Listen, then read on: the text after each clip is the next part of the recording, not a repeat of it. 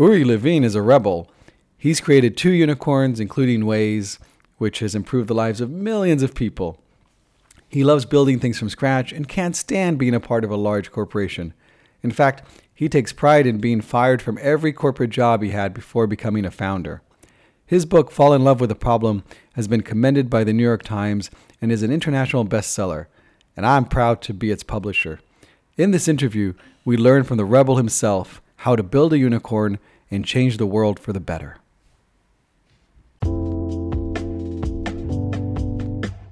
Pleasure to be here with Uri Levine. Um, and I am very proud to publish his book, Fall in Love with a Problem, Not the Solution a handbook for entrepreneurs. How are you doing today, Uri? Excellent. Thank you. Already noticed that you actually have a lot of uh, bookmarks in the book. And so hopefully they become valuable to you. Um, absolutely amazing. This book, uh, I have to say, is incredible. I, I learned so much from it. Uh, you know, I think, first of all, the title says a lot falling in love, being passionate about what you want to do. And uh, and it really is an amazing uh, handbook for entrepreneurs. I mean, it's got everything here for for the entire journey. That's what's amazing. I, I'm not. I don't think I've ever seen that in another book where it takes you from inception to actually like IPOs and you know the whole road, even negotiating uh, like deal terms. Uh, you know, that's that's that's what it's supposed to be, right? Exactly. The the whole idea was to um, you know help people that um, wants to build their own startups or wants to build their own business or actually um, in their own business or even you know being worked at the business and uh, to understand more about how to improve and how to become better and how to increase the likelihood of being successful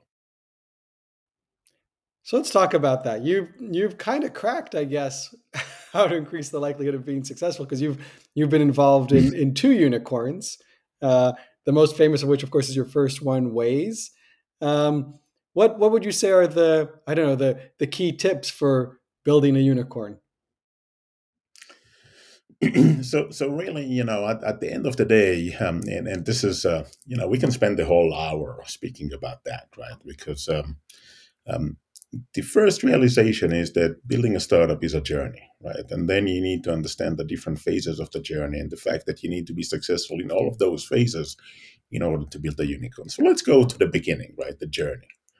In in the journey, let me define that as a roller coaster journey with ups and downs. And look, if you'll tell me that all the businesses in the world have ups and downs, I agree. But the frequency of those when you're building startups are way higher. I think that uh, Ben Horowitz from Andreessen Horowitz venture capital firm has the best uh, quote on that. And before he was partner at the venture capital firm, he was a CEO of a startup, and he was asked whether or not he was sleeping well at night as a CEO. He said, "Oh yeah, slept like a baby. I woke up every two hours and cried." Right, and so it's a roller coaster journey. It's a journey of failures, right? Because um, you know we're trying to build something new that no one did before, and uh, and when we do, we have the conviction that we know exactly what we are doing, but the reality is that we don't. So we try. We try one thing and it doesn't work. We keep on trying different things until we find one thing that does work. And if you realize that this is going to be a journey of failures, then um, then you will need to fail fast because the faster that you fail, you actually still have plenty of time to make another experiment, another attempt, another version, another approach um, and the more that you have, you simply increase the likelihood of being successful, right? So just imagine that you are playing basketball and you are trying to score from half court. Now, if you have one shot, you might be able to make it, but less likely. If you have 50 shots, you will make it. And so this is the journey of failures, and it's a long journey, a very long journey and it's multiple phases of this journey right so building a unicorn means that everyone believes you are going to become the market leader and you will need to figure out all the different phases of building a startup right so starting from product market fit which means basically means that you create value to your customers and then figuring out a business model and then figuring out your growth strategy and then you are actually on the runway of, for taking off and to become very successful. So, so the challenge of building a, um, a unicorn is that you actually need to be successful with all those different um, journeys. Now, the good news is that if you are going to be successful with figuring out product market fit, you're likely to be successful. Product market fit basically means that you create value to your customers, to your users, to your customers. And look, if you don't figure out product market fit, you will die. As simple as that. You actually never heard of a company that did not figure out product market fit. They simply died. That's so, it. So, so just just to explain, product market fit I think you mentioned the book is, is measured by retention, whether or not people keep using, they come back and use the app, right? That's that's the key element. Exactly. And and this is really simple, right? We say product market fit means that you create value to your customers. Guess what? If you create value for them, they will come back. As simple as that. And so at the end of the day, to get to product market fit, the only metric that matters is retention. And uh, and if you don't figure out that, that means that you don't bring value. Now, the process of getting there is way longer, right? This is going to be three to five years of a journey and a journey of failures, and you have no traction, right? So it's going to be, it's like you are in the middle of the desert, right? There is nothing around you, and you are making progress, but you don't see that you're making progress. In fact, if you'll need to raise new capital while you haven't figured out product market fit, this is going to be a nightmare. This is going to be very hard because you have nothing to show that you have made significant progress. Now, I think that for a second, I would say just uh, think of um, of Thomas Edison. Right? So Thomas Edison, um, who is responsible for all the lights that we have around us, um, he have made a lot of experiments, really a lot of experiments. And one day, someone came to him and said, "Look, you have failed a thousand times why don't you give up? And he said, No. Up until now, I found a thousand ways that it doesn't work. And each one of them is making a progress or making me move forward towards finding the one that does. And, and during this trying to figure out product market fit, this is exactly what you're going to experiment. You think that you're going to build it and, this is it? No, you're going to build it and it doesn't work. You build it and it does work, but users are not coming. You build it and it does work, and users are coming, but they're not using. They're using, but not returning, and so forth. And each time is going to be another step further. Occasionally, it's going to be a couple of steps backward, right? Because uh, you ended up with something that is lesser than before. So once you figure out product market fit, then uh, the sky is the limit because you create value. If you create value, you will be successful. If you create a lot of value, you will be very successful. And if you create a little value, then you'll be less successful. Um, so I mentioned, you know, you never heard of a company that did not figure out product market fit. They simply died. But once you do, and for a second, I would say, think of all the applications that you're using every day from from searching google using waze or whatsapp or netflix or uber or whatever it is and ask yourself what is the difference between any of those that you're using today and the first time that you used that? And the answer is that there is no difference. We are searching google today the same way that we search google for the first time in our life we're using WhatsApp or Waze or Uber or Netflix the same way that we did it for the first time in our life.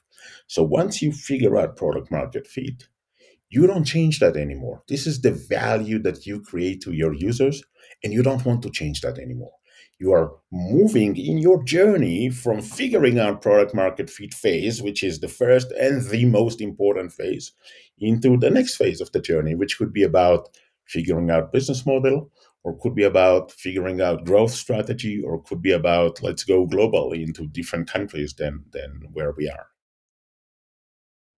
Cool. Love it. Um, and obviously you need to create value but you also have to be able to capture value right? Uh, some of that value. That's another key thing. But assuming if you create enough value you give all these guidelines. I mean you say in the book that you usually can try if you and capture let's say um, 10 to 25% of the value that you create. So if it's a B2B software um, product, then that's what you should be charging more or less. You, you give good indications of how to try and, and create. And that's, you know, I, I found that very, very useful. You give lots of useful statistics also, how many failures to expect. I think you said that when you go and you pitch to, to VCs, you're probably going to only get like a 2% uh, uh, you know, like uh, batting rate, something like that. So you need to understand how the odds are stacked against you and know how to roll with them, and then also know how to charge. There's all these amazing, I think, kind of, I guess I would call them uh, rules of thumb that you um, that you include in the book. And I find that a really good compass to kind of make some sense out of all the uncertainty that one, that one has to deal with because it is about uncertainty at the end of the day, right? Of course, you know we are going into a journey that no one did before, and so everything is about uncertainty, right? And um, and to a certain extent, I would say um, um, one of the um, important part of being an entrepreneur is that you actually accept um, uncertainty. So your towards towards risk is higher. Your approach towards risk is probably higher than than most of the other population. Most of the people they are risk averse, and um, and to a certain extent, I would say entrepreneurs are usually not necessarily risk averse or less risk averse than than most of the population. And but, you, you um, certainly are. You you're very uh, willing to take risk, both in the sports as a skier and in how you live your life as an entrepreneur. I think, right? Because you even mentioned that most of the money that you've made, you've invested back into other startups as well. So you you like risk. Um, you know, it's not the risk that I like. It's it's the value that I generate, right? It's the impact that I want to create. And at the end of the day, if you want to create impact, then you will need to do things that are extraordinary. And if you want to create things that are extraordinary, then that means that many of them are not going to work, right? Which basically says, okay, I'm going to take risks, right? I'm going to try. And, uh, um, and the fear of failure is a major limiting factor for going into entrepreneurship journey, right? Because if people are afraid to fail, they're not going to try something new. If you not going to try something new, then you don't become an entrepreneur. Well, I think this is this is a, a really interesting question. So obviously, you need to create something extraordinary if you want to make a huge impact. You, you mentioned that, um, and so it's interesting. I, I, obviously I love your book, and I've also read some other good books recently, including you know the Lean Startup. Um, and I think you know a lot of your ideas are based also right about the idea of keeping lean, lots of testing, improving. Right? You is there anything you don't agree with in the in the lean startup? So, uh, so, so to a certain extent, there there are probably very good um, um, insights in the lean startup, and it's uh, it's one approach. I think that um, um, it's not about agreeing or disagreeing, because obviously there there are things that I would do differently, but but the general approach of failing fast is basically say, look, if you if you're going to build a monster, it's going to be a while, right? And you're not going to fail fast. If you want to fail fast, then you need to think out of the boxes. What is the minimum that I need to do in order to qualify or disqualify my thesis, right? And uh, um, and to a certain extent, and this is really important, disqualifying is equally important as qualifying, right? So you try something, it doesn't work, that's awesome. Right now, you just eliminated it well, from well, the well, list. that goes back to Edison, as you said before, with hit thousand of like attempts, right? Exactly, and and so I don't need. I don't think that you actually need a thousand. You probably need way less. But at the end of the day, um, it's uh, um, it's the ability to um, the agility that you will need uh, to move from one experiment to another experiment. And the challenges is, that for each one of those experiments, you're going with a conviction that this one is going to work. And, uh, and if it doesn't, then tomorrow morning, you need to be with a new idea and with the same level of conviction that this one is going to work. And if it doesn't, then the next day is going to be exactly the same. And every time you go with the conviction and with the knowing you know it's it's like in your heart you know that this time it's definitely going to work. And if it doesn't then you recover overnight and that's it right? You only tenacity. have you have to exactly. be tenacious. Yeah. And uh, because otherwise if you're going to build something that is you know very complex very long to build what happened is that you vested yourself into the making and if it doesn't work, then you will try to make it work or force it to work or tell yourself that it does work because you have vested a lot of efforts and resources and commitments into this one shot. And uh, um, and my approach is no, there are multiple shots. That makes sense. And just to, just to be clear, I mean, Eric Ries talks about a minimum viable product, you mentioned good enough, uh, which for you is is something that has decent retention. Is that more or less the same thing, or is there a, a, a subtle difference between the two? So I have a very different approach because um, in in minimal viable product, the challenge is um, is that the product requires a lot of things, right? So it's not just uh, um, the re- the retention is the end game, right? It's the end result. Mm. But throughout this journey, and this is where you start to think about the user, you start from the point of view that the user never heard of you, right? And all of a sudden, he figure out that okay, there is a new service, new things, new something, and decided that the user decided that they want to try it, right? And so let's say it's an app, and they download the app, and they start the app, and then what? They don't know what to expect, right? And so all of a sudden, you need to deal with adoption, which is way more important because it's come earlier in the phase than retention, right? Retention is the end game, but the key indicator will be about adoption. And adoption is a matter of selling the story, right? Selling the value proposition because otherwise the users don't even know what to expect in terms of the value. And then the process of getting to the value, which is about simplicity. And then after that, it's making sure that there is enough value and the, ret- the result of that will be a retention right and so there are multiple phases throughout the funnel of using the service for the first time that are critical right and if you're trying to build a minimal viable product then you need to address all of those mm. and my approach would be no no no go to the end figure out that the value is significant and this is maybe something completely different right so occasionally I would say, can you try that in a WhatsApp group? Can you try that without writing not even a single line of code and go to people and do manual work for them and then ask them, is that was that valuable and how much are you willing to pay for that? So, so just to put that into context, this an example was uh, you had a startup that would uh, uh, collect things from the, the, Israeli post office and deliver it.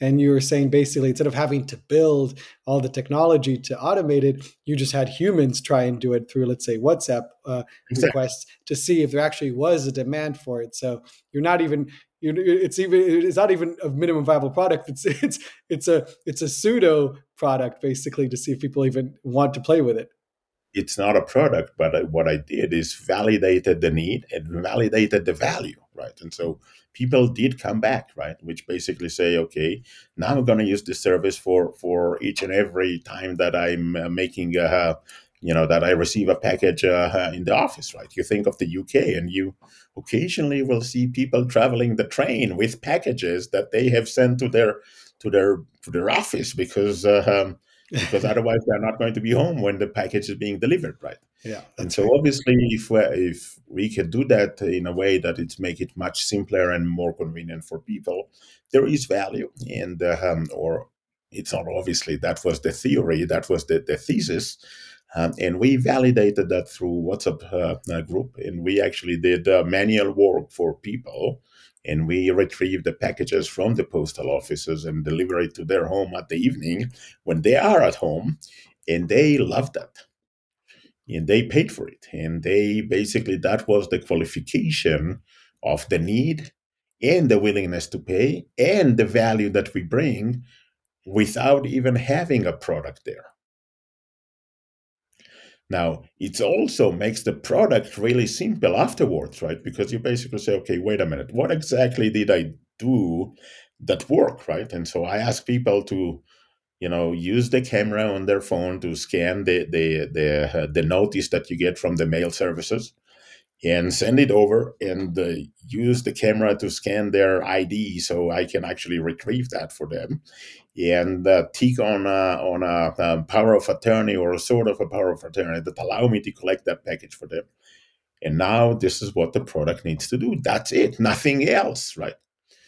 And then you will go into further complexity, which is okay, when exactly do you want the package to be delivered, right? And this could be ad hoc or scheduled or whatever. But you end up with understanding how the product needs to look like from from the user perspective and so this is a a way more powerful approach than than thinking of the minimal viable product. It's thinking about the the value that you bring and uh, you're, and you're validating. It's it's use case validation prior to to testing. Because if you start with building a product then what you don't know is whether or not this is the right product or not. Yeah.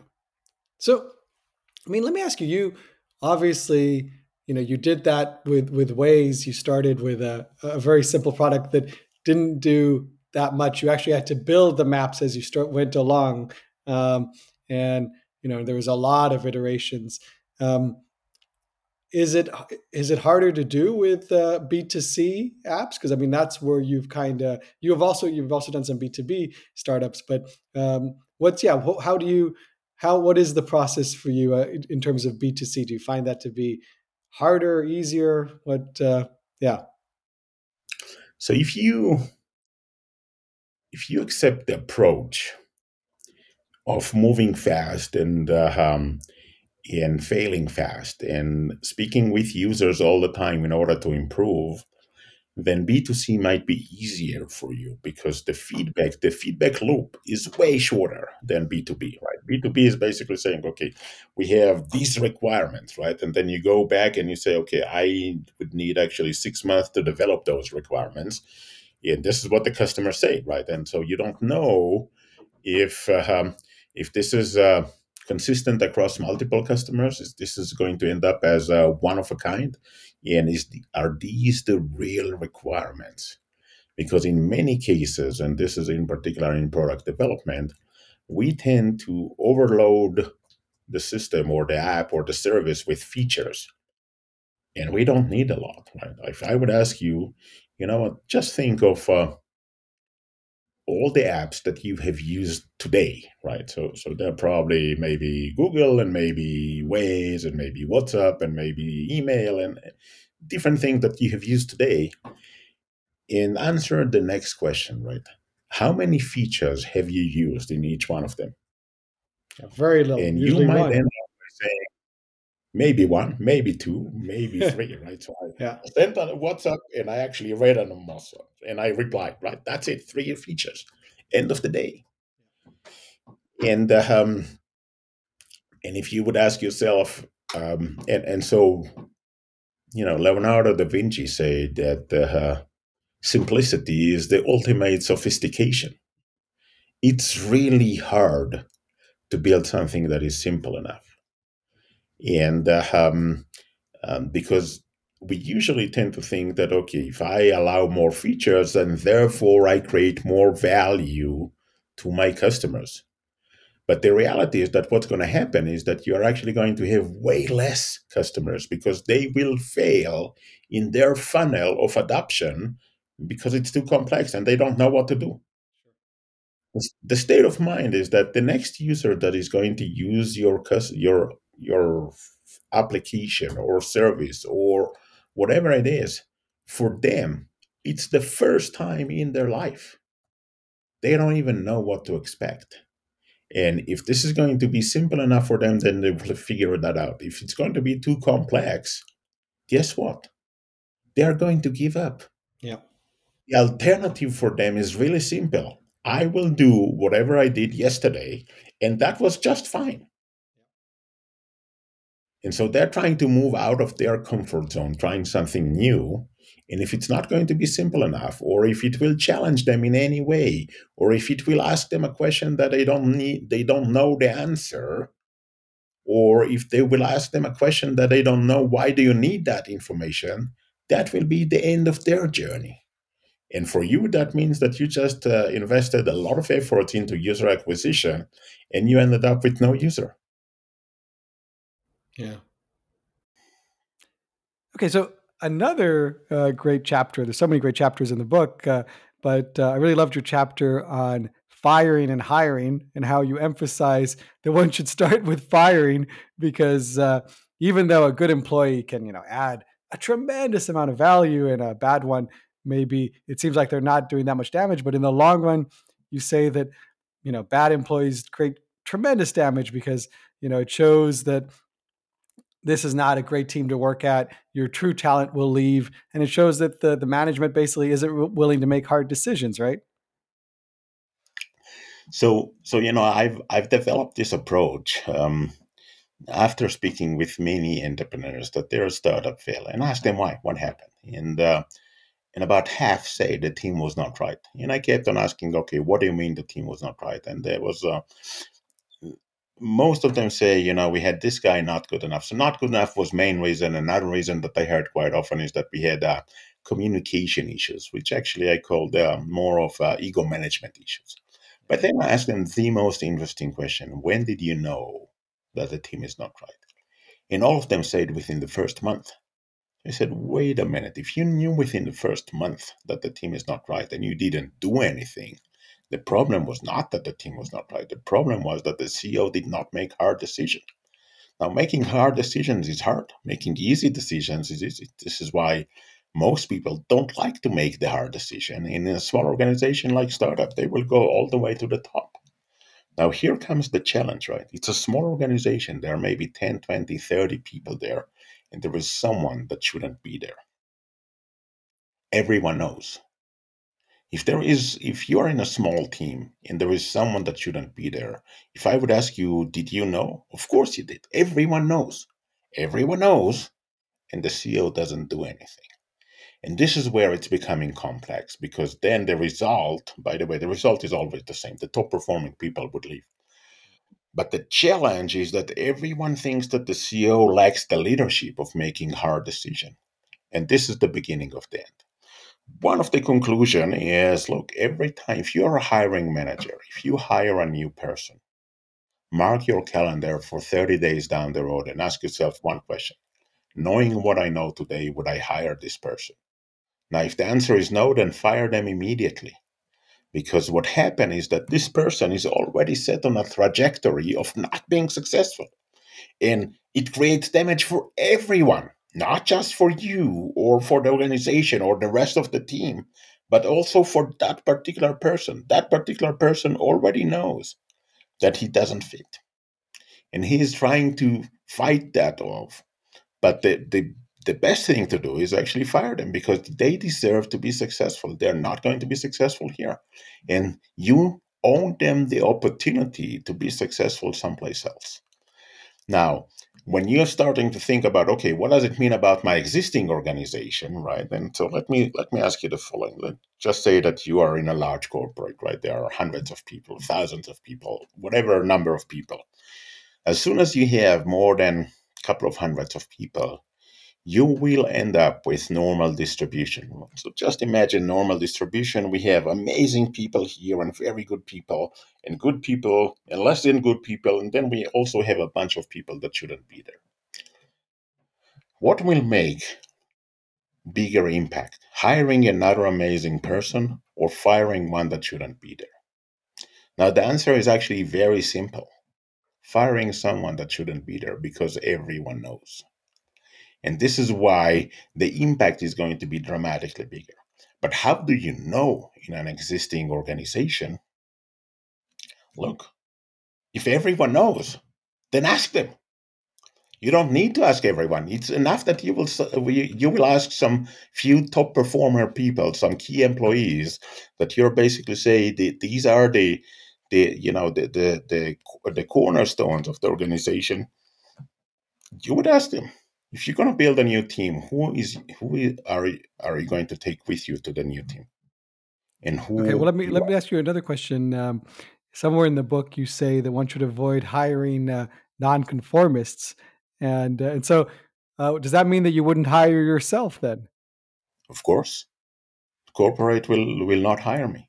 And they actually will hire me, right? So initially, they would think that I have a lot to add but I am a non-conformist, right? I'm I'm at the end of the day, I'm a troublemaker. They will fire me. They fire me because I don't take anything for granted because I will challenge many things. Because if we are doing something wrong, then I will say we are doing something wrong. Or now corporates don't like to hear that, right? They they want to think that they're doing everything right. And, uh, but, but when but when, but when you're a startup, though, do you still hire a nonconformist? I guess you can if they're if they're not as long as they're high up in the chain. Perhaps is the is in, the answer. startup, you actually need yeah nonconformists, right? And this is something that's really important to realize.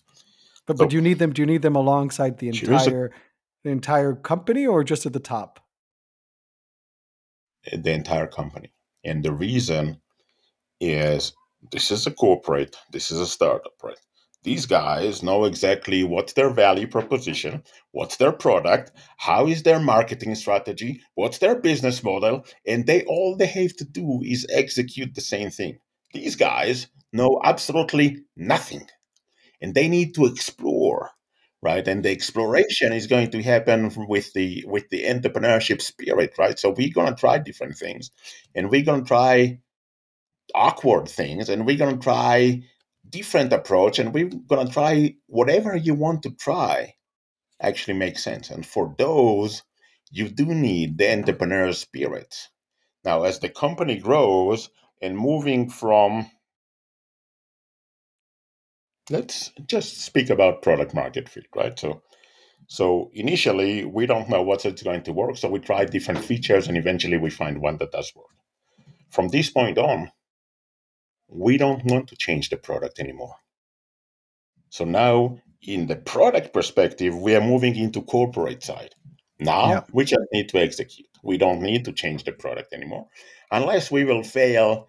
You know, realizing that wait a minute, the business model requires a new set of features, and we have different types of customers, and therefore we're going back into product development of of the of the business model, right? But in general, when you move from this phase to this phase, when you move from the exploration into figuring out the business model or the product market fit or whatever, then you need to change the DNA of the organization. And now you need to move from exploration into execution. And this is a very major challenge for all companies in the world. That makes that makes perfect sense. I mean, so so just going back, I mean, uh, we need rebels at the beginning of the journey. Um, you know, it's interesting. I also just recently read, uh, and actually before we, we go to this, uh, I'll say, you know, in your book you mentioned, you know, you were a rebel in school. You you were a troublemaker. You skipped lots of classes. You know, you've always done things to your own tune. Uh, you know, you you you bet you've been fired from every corporate gig you've had, and you're proud of it, basically. And and it's interesting. I I, also just read uh, recently Peter Thiel Zero to One. I know Peter as well, and uh, and you know he seems to celebrate uh, rebels. You know he he seems to almost be disappointed that he went through uh, an academic trajectory. You know he likes uh, college dropouts. he even encourages people to do that. He mentions that uh, you know that it, his so-called PayPal mafia. You know they were they were all rebels basically, and I think you mentioned that four out of the six founders had all built bombs when they were in high school. Uh, you know, independently, just as, something they were doing for fun. So, I think what is it about that that rebel mindset that you know that creates uh, unicorn companies? So, so let me start by saying that um, I think that PayPal was uh, the most amazing company in the history, and the reason is not PayPal, is what happened to the to the team that was there at the beginning, right? And each one of them went and did absolutely amazing things and kept on kept on building amazing companies, right? And so um, I think that they have obviously have done something right at the at the kitchen of of PayPal that have cooked amazing entrepreneurs that later on have changed the world or keep on changing the world in multiple phases.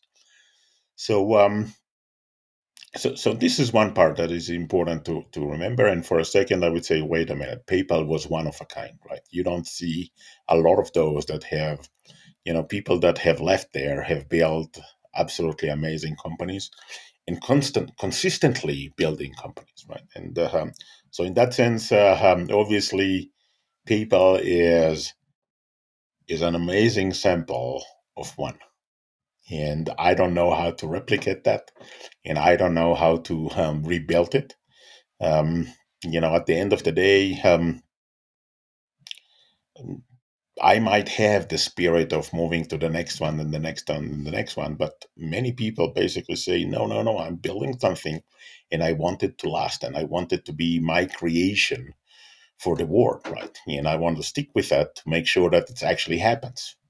Yeah. And uh, um, and there is no right or wrong. There is one way or a different way, and there there is no right or wrong within, between them. There are simply preferences. Um, and uh, um, and I don't see myself as um, remaining relevant when a startup becomes a corporate. And if they're successful, they will become a corporate. Um, and because I don't like that phase, and uh, and even though that most of the value is being created when you move from a startup into a corporate, so once you figure out all the different journeys and you actually have a product market fit and a business model and a growth strategy and so forth, then you start to create significant more value um, for for your shareholders and obviously for more and more and more customers and users, right? So, so in that sense, um, I'm the early stage uh, person. I like the the creations from from scratch into something significant. And uh, um, and and you you know we're speaking about me as an entrepreneur, but for a second I would say I'm also a teacher. So I feel equally rewarded when I build stuff myself or I guide someone to build it and the result is that I ended up after Waze, um, you know, not building my own, but actually guiding uh, 10 different CEOs and helping them to become successful. And, uh, um, and this is why I wrote the book. I wrote the book in order to uh, share my know how with uh, more and more and more people um, in order to help them to become more successful and therefore increase my impact in that sense. That's great, and you do you do just that, and it's a, it's an incredible journey. Um, going back to to Peter's book for a second, uh, and then we'll, we'll, we'll bounce back to yours. But he talks uh, about uh, uh, how important it is actually to try and build a, a, sort of monopoly. So to be, in a sense, that's what you call a market leader, I guess. And uh, and and he, it's quite interesting because he actually says that you know it's only when you have a big chunk of something. I guess okay, but this is again more in the corporate phase when you're you're very profitable that you can keep innovating and investing. If you're just competing, he says, competition can between two companies can lead to basically a situation where both of them are just you know devouring each other's profits. That's not a good place to be, right? So when when you think of a new idea, a new company, is that something you you you have in mind? Basically, trying to how how can you create a market leader rather than just compete? Is that is that something you think about? So uh, So, so compete basically say that you have similar value proposition, right? And and that is not going to work. You need to have a different value proposition. If you're going to tell someone mine is better, you might be right, but simply no one cares, right? Simply no and, and, and, even if it is true, it doesn't matter, right? Because we saw with beta and VHS or with Blu-ray and DVDs, often the the better product uh, doesn't win. Um, it doesn't make any difference, right? Because you when you say to someone mine is better, then you expect them to switch from whatever they have to yours, right? But if theirs are good enough, they're not going to switch. And so you'll need to come up with something that is not mine is better. You'll need to come up with mine is different. And it could be different because of a business model. It could be different because of uh, it does something else or the value proposition is different and so forth. But it has to be different. Now, in general, and, and this is more of a generic statement, right? We would like to think of the um, um, developing countries uh, that have free economy and that the free economy, the nature of or, or the essence of the free economy is the free market. But capitalism is not about free market. Capitalism is about building monopolies. This is how you make maximum profit. And uh, um, and so, if you want to make maximum profit, then you need to build a monopoly. If you want to create maximum value, then competition is actually good. And uh, and look, if you create maximum value, at the end of the day, you will be profitable, and you will be very profitable. Um, but you don't need to behave like a monopoly. And what we are seeing in most of the markets today, in particular in the U.S., is consolidations of uh, of very few companies leading the entire market, and this is not. Uh, this is at the expense of the consumers, right, or the, yes. or the customers. Yeah, and I don't think that this is the good approach. Right. Well, this is yeah, that's the different issue. Obviously, the big companies buying out, uh, you know, the unicorns or the smaller companies to protect themselves. Absolutely. Um, but I mean, in a sense, you know, before you sold Waze, um, you know, you had built a monopoly of sorts, right? Um, providing free service. yes, yes, it's true. You, you, yeah, you know, you, you, it was not an exploitative monopoly, but you certainly, you know, it dominated its markets, right? I agree, but uh, I think that you know when you provide free service, uh, then at the end of the day, you create value by definition. Yeah, yeah. You say you say in the book, what is you said like you know, free and good enough is is pretty much impossible to compete with, right? Exactly. What what exactly is going to be your value proposition? You're going to tell someone that uh, yours is better. They don't care. It's good enough. Yeah. Yours is cheaper. Wait a minute. It's free. You cannot compete with good enough and free. Just think of Gmail. Yeah, yeah, absolutely. I, I agree. Um, let's see another. Let's see some interesting uh, other topics in the book. I mean, there, there there's so many. You know, you mentioned, for example, to know if your retention is good enough. You you gave uh, a rule of thumb of thirty percent being being a sort of metric to see if that's if that's if that's good enough for a uh, uh, a B two C model and and if that's a situation you can you can go for growth but if you have much less you need to start finding how to capture money to monetize that earlier right uh, is that right so so so it's it's sort of right it's uh, um, the, the challenge is okay once you figure out product market fit then how do you decide if your next part of the journey is going to be monetization which is figuring out the business model or growth and and the reality is that um, you would like to think that it's up to you, and therefore you're likely to try growth. And if it doesn't work, then you'll fall back into monetization. And what I'm saying is, no, it's not up to you. It's a matter of the use case of your product.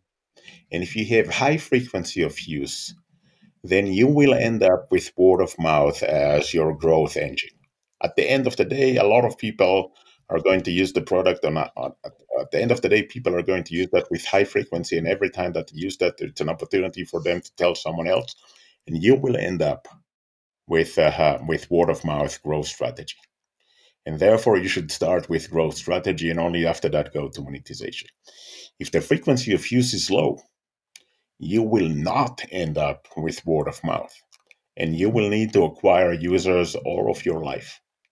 And the only way that you can do that if it makes if it makes business sense right? So you will need to figure out the business model first and then make sure that you actually capture enough value to allow yourself to spend on the marketing growth and therefore the decision whether or not you're going to go into business model figuring out business model or figuring out growth is not up to you it's up to the use case of the product okay so first of all I want to say uh, I love how the book has again it, it gives great guidance on how to create uh, stock options. You know how to vest, how to you know when you even give recommendations how how much should uh, CEOs be allowed to cash out in the process of the journey in terms of like selling some of their shares to you know new investors or you know lots of different secondary markets and and I think I think that's amazing because uh, I'm not used to seeing that that type of information.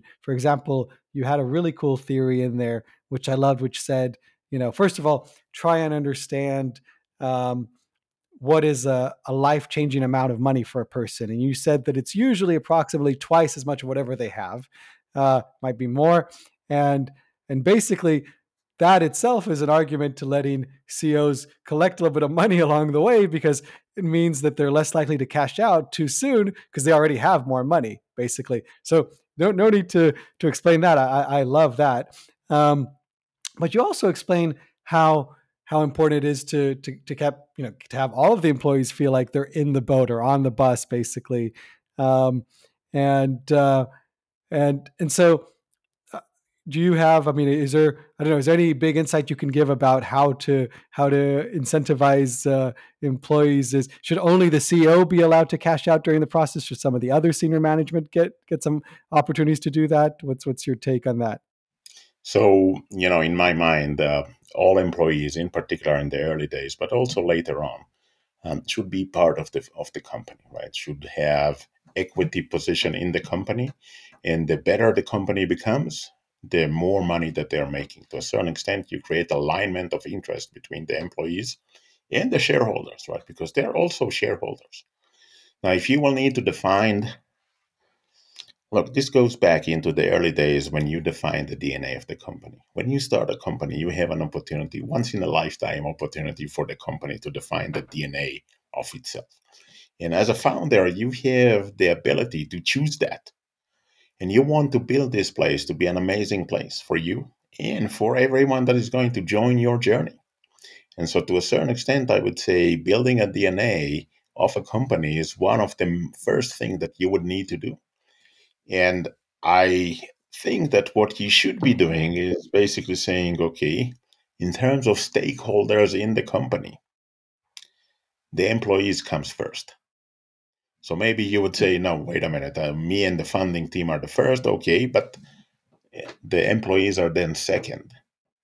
And other shareholders or customers, and for a second, I would say customers or users are going to be third, and shareholders, they're the last one on the cha- on this value chain.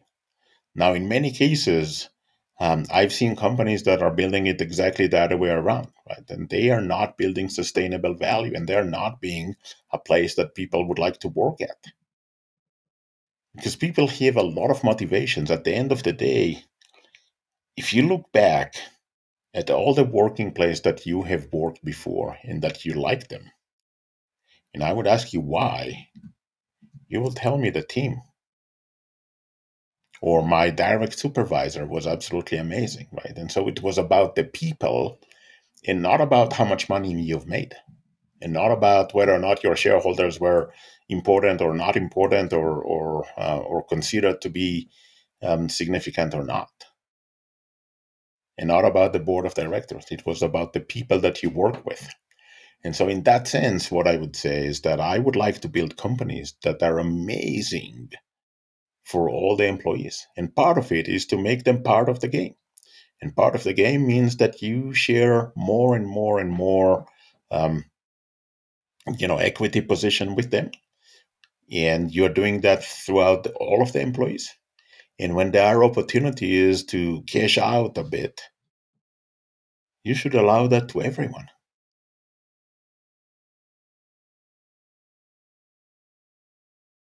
Cool. That that makes sense. Uh, uh, and uh, and certainly you've made a lot of uh, employees rich. I think you even mentioned. I think was it the janitor at uh, was it Waze or Moovit that also got some uh, made some good money. The the janitor at Waze actually had equity, and that was it was actually life changing event for all the employees of Waze. Yeah, and um, and and if I would like to think about something that was the most dramatic, that was not mine, theirs. Oh, I loved. I loved you. You, you told a story about uh, uh, it was the sale. Uh, it was the Waze sale, I believe. Yeah, where you, you mentioned how uh, the CEO had to call all these ex-employees who had left and had some shares, and and basically uh, you know get them to sign off on the deal but how he it was so enjoyable to hear that go one by one and in the future you would always go one by one. It's so it's such a, a, a beautiful moment to milk i guess in a sense when you when you transform someone's life basically. That was the case of Moovit and uh, um, oh Moovit okay. and, and i think that after that the ceo told me that was the most amazing part of his entire journey. It's incredible incredible. Um, let me also ask you. I mean, it's interesting. You talk about obviously, you know, taking care of the team, taking care of the employees. Uh, I wanted to ask. Maybe it's a little controversial, but uh, in the sale to Google for Waze, was there was there you, you, talked about how you wanted to make sure that out of the 1.15 billion, uh, you, you, negotiated that more of it go to the employees. Uh, isn't that a conflict of interest of, of sorts for the shareholders? Yes. okay.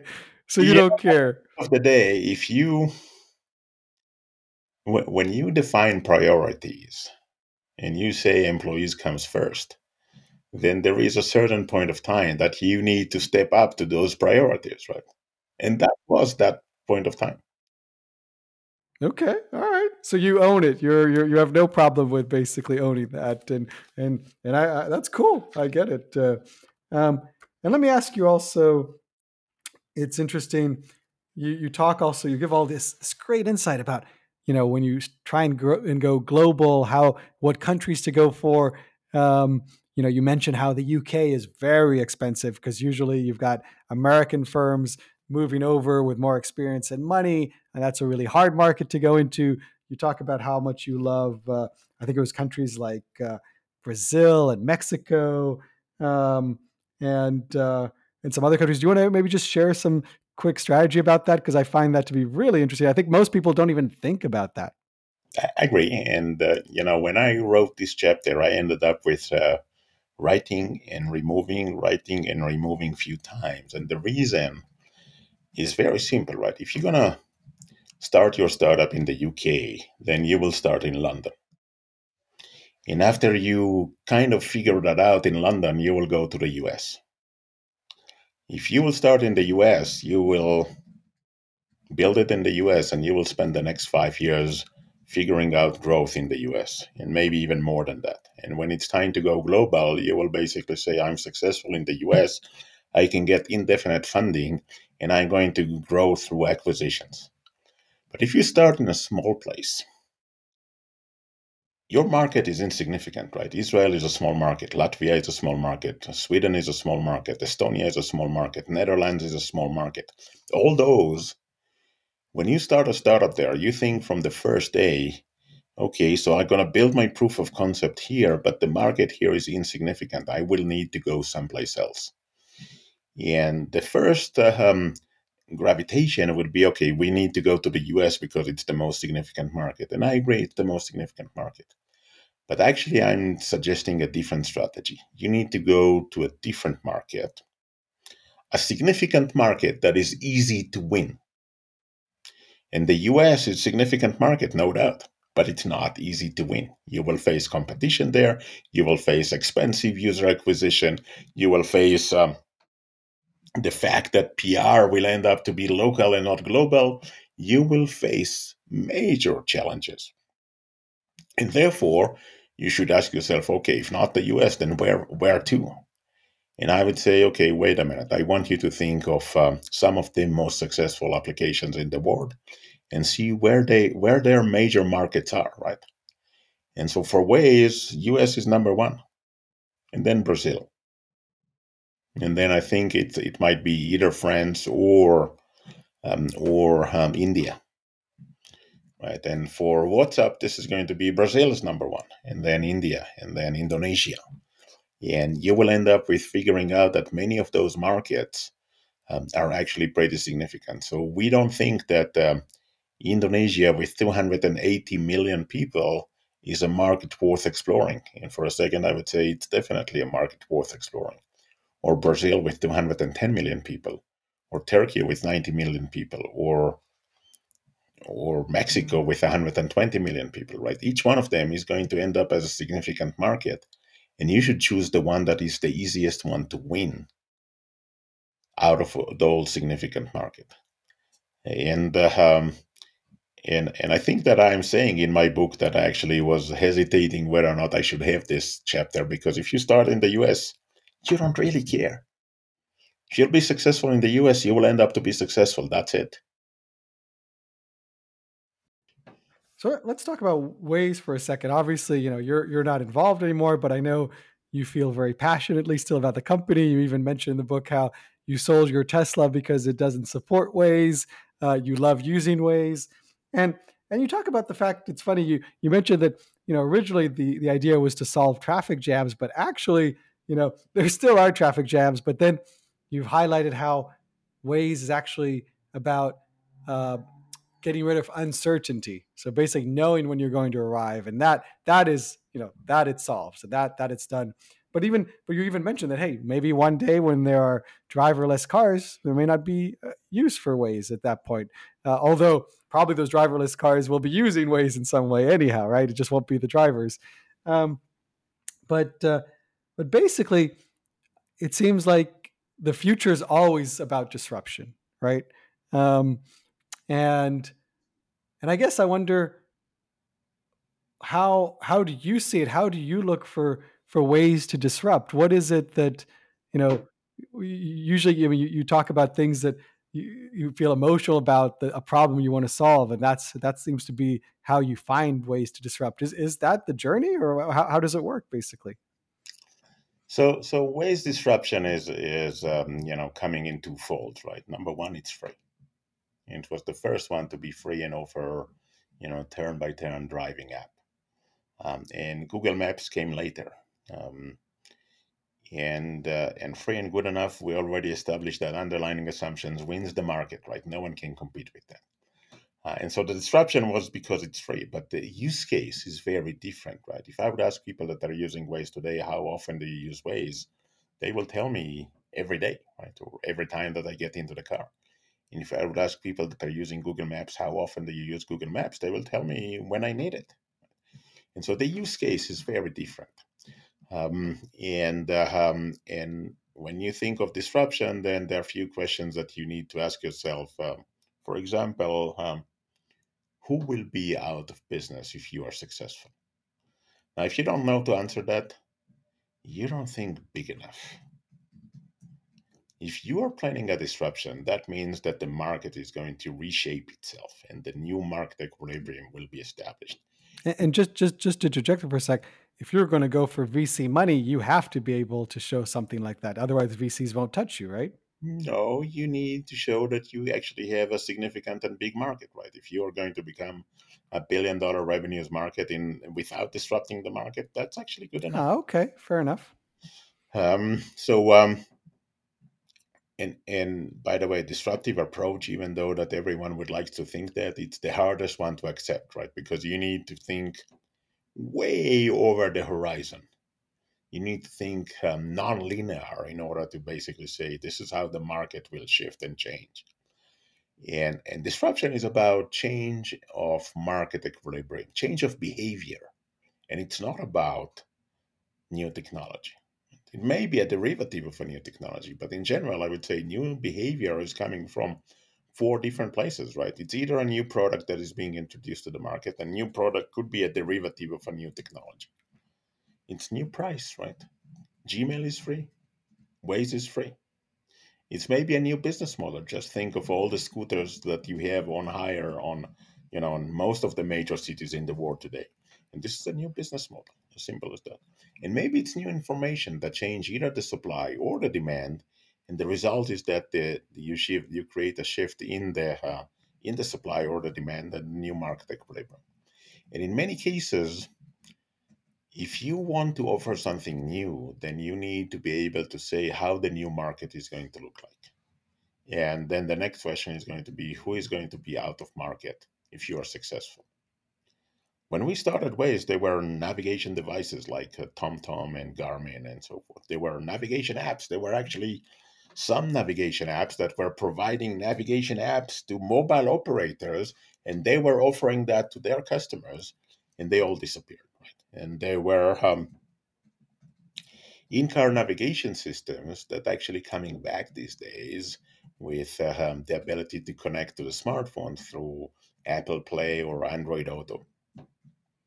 And then you look at the number of navigation devices today, in car navigation systems, and you end up with way more than there were before, right? Because everyone realized that, okay, wait a minute, people are using Waze or and they should have their own Waze when they go into the car and uh, but it's way better on the large screen right and so we ended up with way more people using Waze in their car, not on their phone, but on this on the main screen of the of the car today than any other um, you know any any trajectory of any of the in-car navigation systems ever made.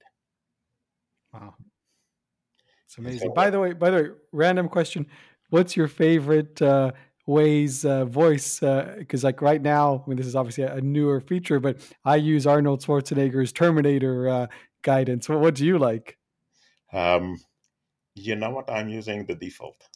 Really? You haven't played with those features? I played because I had to, but as a user, I'm looking for the simplest things. And so mm-hmm. I ended up with, uh, but but I did. Uh, um, you know, th- this is pretty amazing. I obviously I would know more features on Waze, or at least back then I knew more features on Waze than any other traditional user that we had. Um, and some of them I've used uh, uh, because I tried them and uh, um, and uh, ended up to like them. The, the calendar you mentioned the calendar option, also the option that tells you when you need to leave, which is actually very powerful, right? Because uh, um, what it does, if you allow Waze to connect to your calendar, then it will look up your meetings, and if they have a, a place uh, then it will tell you actually it will calculate the travel time that is required and will alert you not five or ten minutes before the meeting but five or ten minutes before you actually need to, to go on your journey. And so this is uh, um, ended up to be very powerful and and uh, prevents people the excuse for being late. I like it. Well, you mentioned a lot of interesting uses also that a lot of people i think it was was it in I don't remember South America or something, or just in general, where 20% of people just like having Waze on because of uh, you know because of basically hazards and traffic cameras and whatnot, right? Like speed traps. That was in Chile, and when I found out that uh, I was trying to see if it's worthwhile to actually try to explain to them to change the behavior, but they've told me this is how Waze should be used. Uh, and you said in Germany it isn't as useful. For some reason, the Germans don't seem to like to share uh, speed maps uh, like uh, incidents as often. The, I think that the more significant reason why it never took off in, in Germany was um, because Germans have the tendency to think that if it's free, it's not good enough. Mm. And they want something better. And they are willing to pay for something better. And so that was the general sense that we had at the beginning. Um, whether or not this is actually the real reason or not, I don't know. It might be a combination of both. Interesting. You also mentioned some interesting uh, um, dilemmas during the book. There, there's a phase uh, during the early days of Waze when it was just in Israel, and uh, you had to deal with a trucking company uh, to provide some services, and basically you couldn't provide them and they kept offering more money at some point they offered a million dollars a month if you could get you know uh, basically optimize their uh, their routes for them. And uh, and it was a hard decision but ultimately you guys said no and decided to focus on consumers which you know it seems like the right decision in retrospect but um, that does not seem like an easy decision to make. So um so let me start with the end game right? When you make a decision you don't know what it would be like if you will choose a different path. So if we would have said yes to them, you could tell me different scenarios and we simply don't know.